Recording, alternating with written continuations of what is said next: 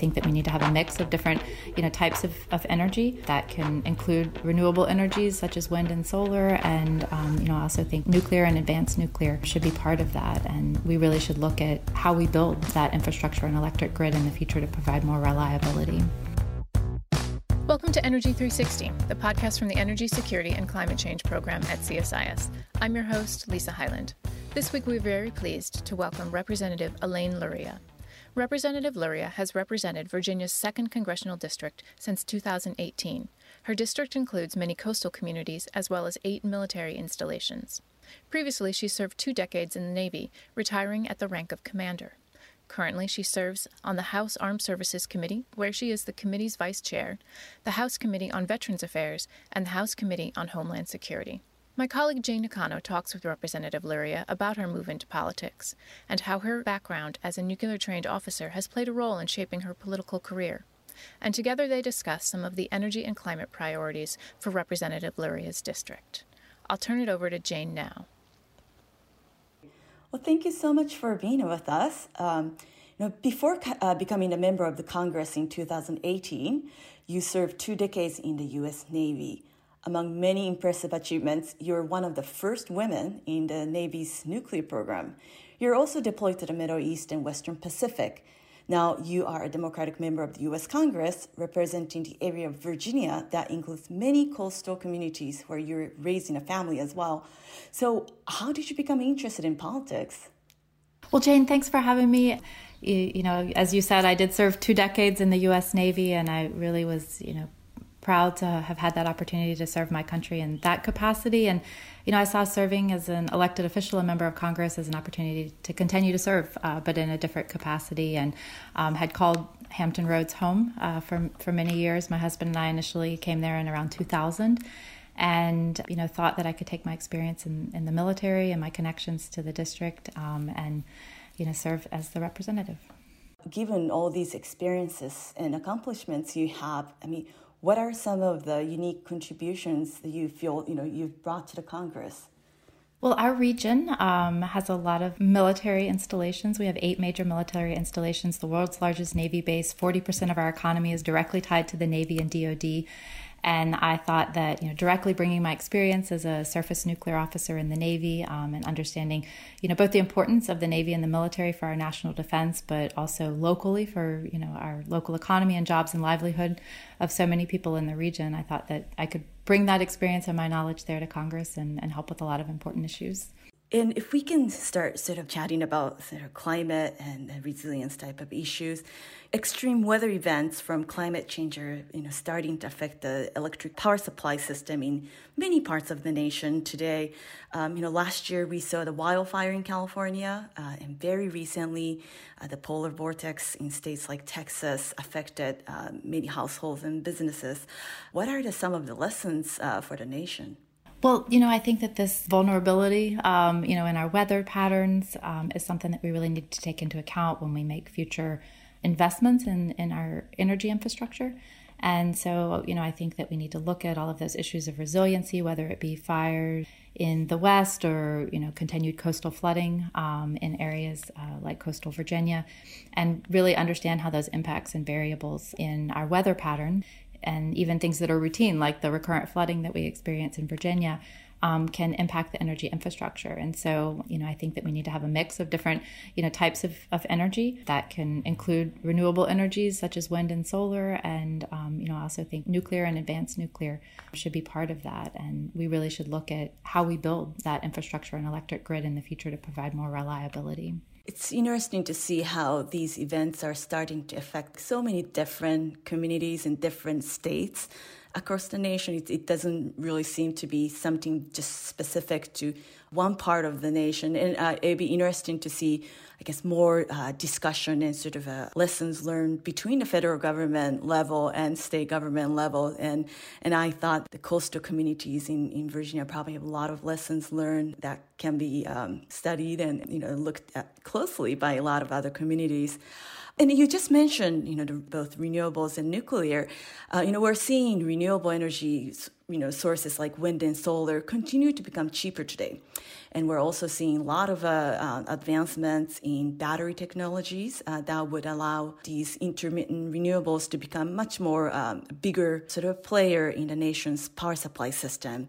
But when it comes to nuclear, you know, we still hear and see, you know, the high capital cost and the prospect of major overruns in construction time and, and budget, giving a lot of pauses to, you know, ratepayers, uh, utilities, and, and also some states about sort of before really committing to perhaps adding new units or even uh, going for a license extension.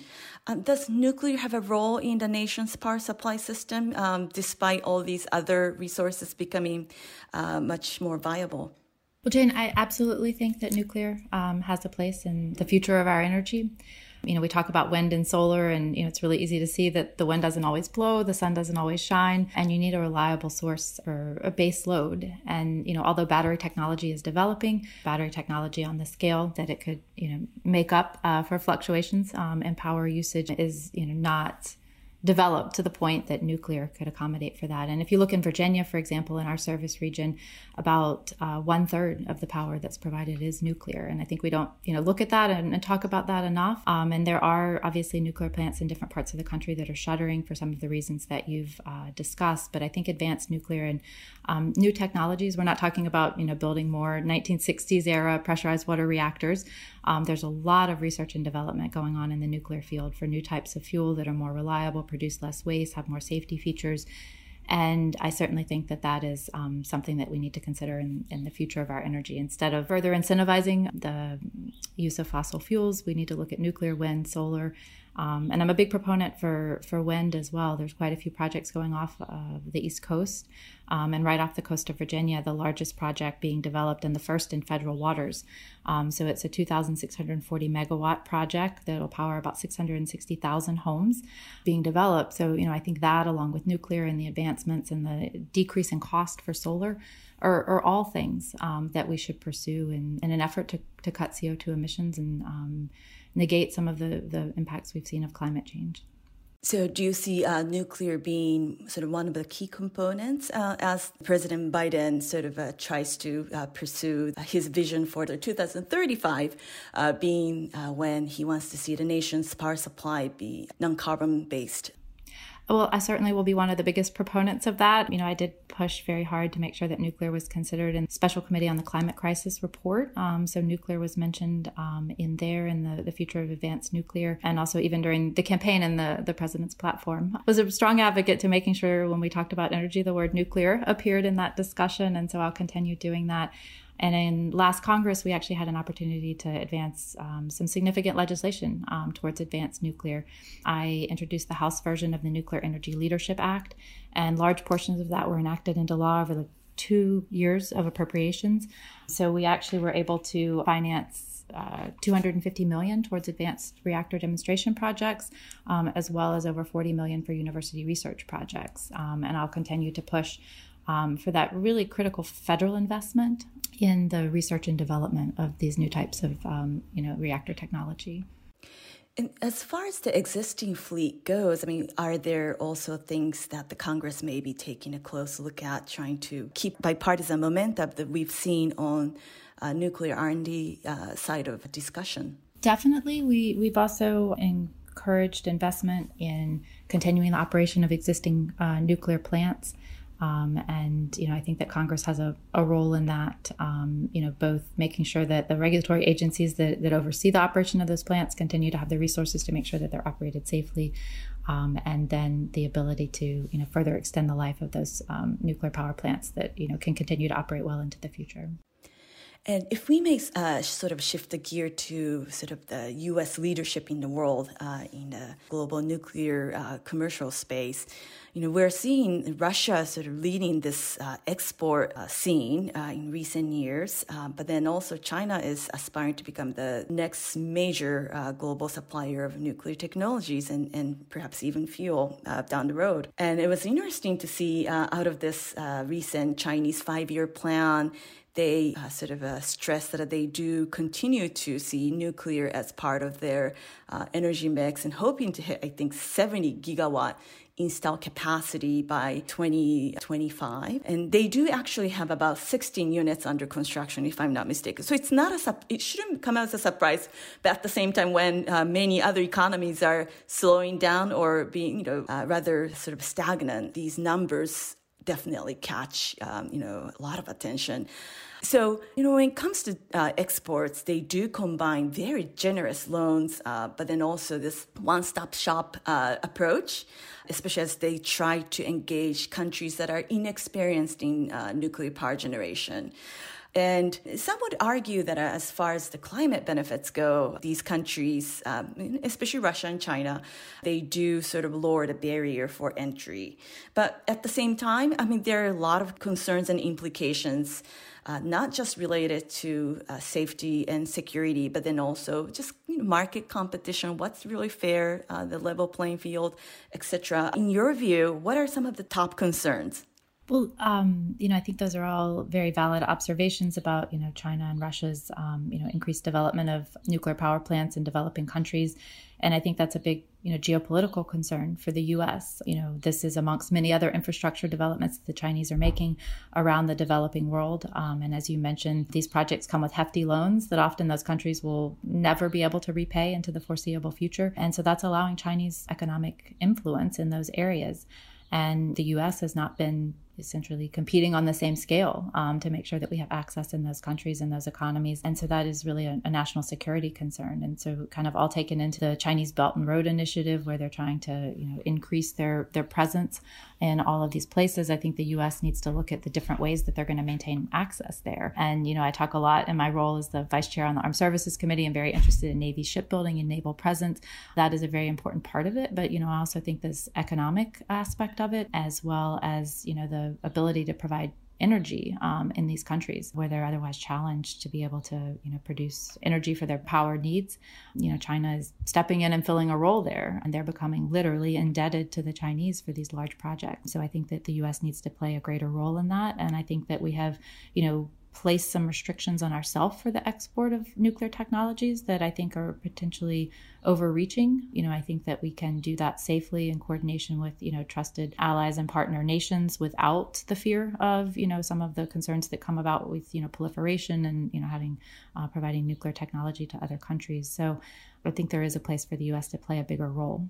Um, and interestingly, it was a, at a CSIS event almost two years ago. I, I had the great opportunity to, to sit next to and discuss these issues with former Senator John Warner, um, also a Virginian, also former Secretary of the Navy, and you know really kind of was able to put into perspective, you know, how much the use of nuclear power and investment in nuclear power around the world is, you know, a threat um, to the U.S. presence and access in those other countries. And then furthermore, um, just taking it on another tangent from what I learned at that event as well, is you know really the importance of maintaining our nuclear industrial base in the U.S. and the fact that you know as nuclear power plants around the country, you know, the older ones began to to shutter, and you know the demand for enriching fuel in the U.S. is uh, you know going down, um, that does have a specific and distinct impact on the industrial base that provides that fuel for our, our military uses, such as our aircraft carriers and our submarines. So I think that there is you know a big opportunity there to you know both promote and increase that capacity within that that sector, um, and at the same time um, you know have advances in, in, new forms of nuclear energy and um, you know new developments. We've started seeing um, U.S. companies trying to compete in places like Eastern Europe. I, I don't know if you know you've been following that side as much. I'm just curious if these export sort of government support will likely to change or, or even increase or continue to be on the table. Some of the financial institutions like um, U.S. Exim Bank also uh, Development Finance Corporation. Um, but then when it comes to uh, the the level of financing, you know, it's really hard to match these state-led capitalist economies' uh, way of doing business. But I think we do have a lot of companies that are creative, have great experiences, and so if you have um, some sense of like how this export competition support from the U.S. government may look like under the new administration, well, um, you know, I'd say it's early in the administration, so I haven't had the opportunity to have discussions, you know, specifically about this issue with, um, you know, new leadership in the administration. But it's certainly something that I will promote. I mean, I think the export of this type of technology and other U.S. technology and industrial capacity um, to, to countries around the world is very important for maintaining those relationships with our partner nations and also, you know, kind of shutting the door to other countries that could come in and attempt to exert influence in those regions by providing that capability to other countries. So, you know, I think that we do need to compete on the economic front. I think that we need to expand, you know, the opportunities for U.S. companies um, through Exim Bank and, and, other similar programs um, to bring their technology and, you know, industrial capability um, o- overseas. I guess going back a little bit to efforts in Congress, um, would you expect continued bipartisan support for nuclear R&D? Definitely. I, I, found that there is really broad bipartisan support for advanced nuclear. I, you know, not to say that, you know, everyone is solidly behind nuclear, but I have found, you know, a good amount of support on both sides of the aisle. And it is a place where you can actually find common ground in the sense that um, you know, maybe people don't all come to the table for the same reasons. You know, there are some folks who, you know, are still hesitant to admit that that climate change is, is truly a factor, yet they believe strongly in nuclear. So depending on, you know, how you word the argument and, and why you promote this, I mean, one side um, may take the climate argument as their main motivator, and another side might take the national security argument. But if you can kind of thread that needle and bring a diverse group of people together to talk about the importance of this issue, even if their reasons for coming to the table are different, I think that that's a good way that we can push an issue like this forward and continue to make advances. And, you know, the legislation, the Nuclear Energy Leadership Act from last Congress, you know, we were able to get significant funding in two subsequent appropriations packages for advanced nuclear development. And it really brought together a diverse group of people. On the Senate side, it was Senators Murkowski and Booker. And then on the House side, I introduced it with a you know bipartisan group of, of four co-sponsors, and was able to get you know additional support from both Republicans and Democrats in the House for this issue. I certainly look forward to continued bipartisan support and sort of an increased recognition that really nuclear serves so many different um, objectives as Biden administration tries to reestablish our leadership, uh, not just on climate, but then also on nuclear technology and ecosystem leadership. Well, thank you so much uh, for your time and for uh, sharing your insights. Thank you so much for continuing to highlight this issue, and you know I look forward to continuing to work on this um, in the 117th Congress. Thanks to Representative Luria for joining us this week. You can find more episodes of Energy 360 wherever you listen to podcasts, on csis.org, and follow us on Twitter at CSIS Energy. Thanks for listening.